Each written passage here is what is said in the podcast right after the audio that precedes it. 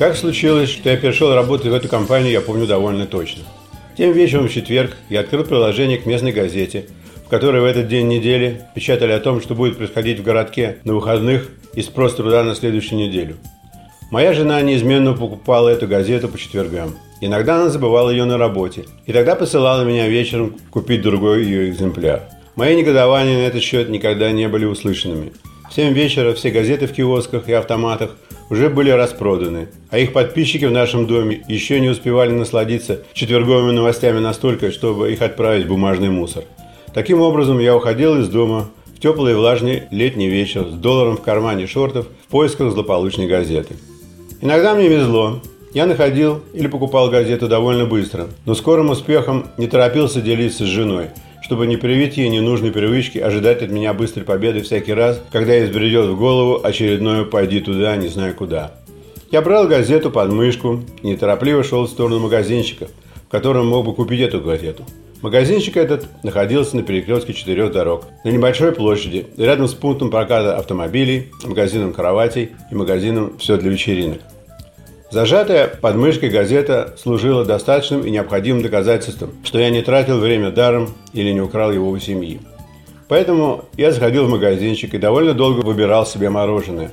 Покупал его, но не торопился разворачивать и есть. А стоял рядом с очередью желающих купить лотерейные билеты. Четверг был днем зарплаты во многих конторах. Таким образом, у простых людей появлялись свободные деньги, на которые можно было купить лотерею без дискуссий о правомерности потраты. В штате Нью-Йорк в те годы существовало с полдюжины лотерей, не считая мгновенных. Сам я в лотереи больше не играл. Был бесконечно благодарен случаю везения пару лет назад. Я твердо держал свое слово больше не играть. Это слово я дал себе и богу лотерей, что если он даст мне возможность отыграться в последний раз, то я больше не стану играть никогда.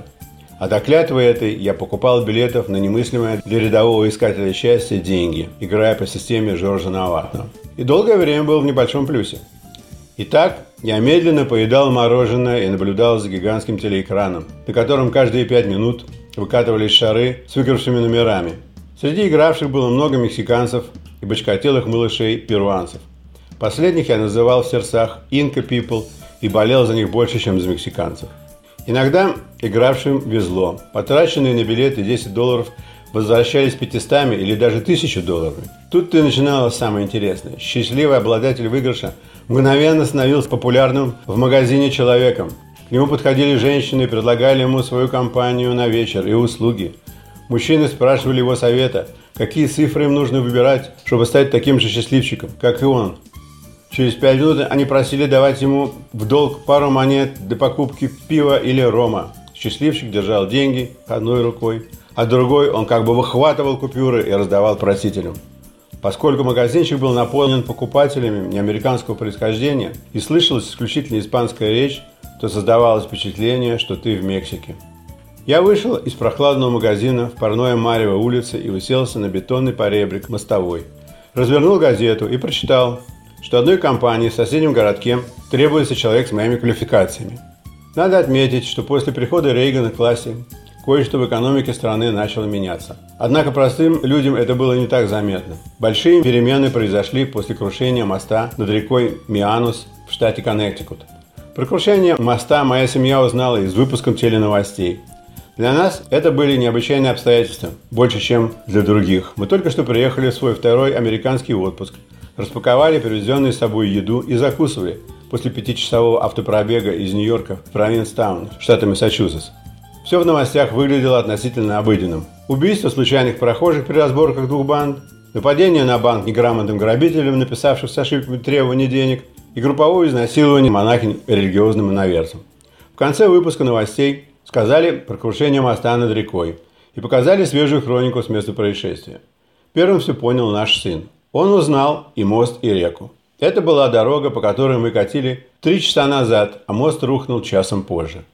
Моя жена глубокомысленно заметила тогда, что рожденный утонуть повешенным не будет. Помню, что меня интересовала практическая сторона крушения. Как же мы доберемся до дома, когда моста больше нет? Но жена и сын в один голос напомнили мне, что я не где-нибудь, а в Америке, что мы будем не одиноки через неделю в своем стремлении попасть в Нью-Йорк, что за неделю можно навести временный понтонный мост, что наверняка существует объездная дорога и так далее. Тогда мы закончили нашу трапезу и пошли знакомиться с городом Провинстаун, столицей геев на восточном побережье. Про этот отпуск я могу сказать, что с погодой нам тогда здорово повезло. Хотя дни были не жаркими, но солнечными. Июньский холод морской воды не останавливал нас, питерцев, от купаний. Собирал вокруг нас толпы людей на пляже всякий раз, когда мы входили или выходили из воды. Город нам понравился тоже. Своей необычной архитектурой, бесчисленным количеством маленьких гостиниц, театриков, кофеин и массажных кабинетов. Примерно на третий день мы поняли, почему большинство мужчин одетых в белые капитанские фуражки, фланируют парочками, держа руки в задних карманах друг у друга. Моя жена часто охала, вздыхала и незаметно, как ей казалось, толкала меня в бок, когда видела красавчиков.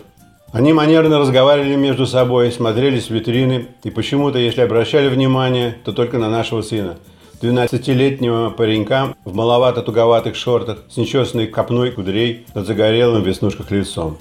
Я напомнил жене напутственную к отпуску шутку моих сотрудников, узнавших, что мы едем отдыхать в Питаун. Не нагибаться там на улице с целью завязывания шнурков на обуви. Все сложилось одно к одному. Когда одним вечером мы пошли в театр, где показывали какую-то адаптированную пьесу эпохи позднего Возрождения с откровенным однополым сексом на сцене. Однако мы не были ханжами и досидели зрелище до конца. Годами позже моя жена уверенно фрондировала в компаниях об увиденном. Я не уверен, помогло ли ей это или помешало социально. Но она не скрывала своих симпатий геям обеих полов. После спектакля нам сразу стала ясна необходимость такого количества массажных кабинетов в городе. Целыми днями мы колесили на велосипедах по сосновым перелескам. Природа была похожа на Прибалтийскую, включая песчаные почвы. Хваленые американцы не сумели за неделю хоть как-нибудь залатать обрушившийся мост а безумный по плотности поток машин возвращался через неделю в Нью-Йорк объездной дорогой. Мы потратили на дорогу вместо 4 часов полных 7 и были рады вступить в нашу жаркую квартирку.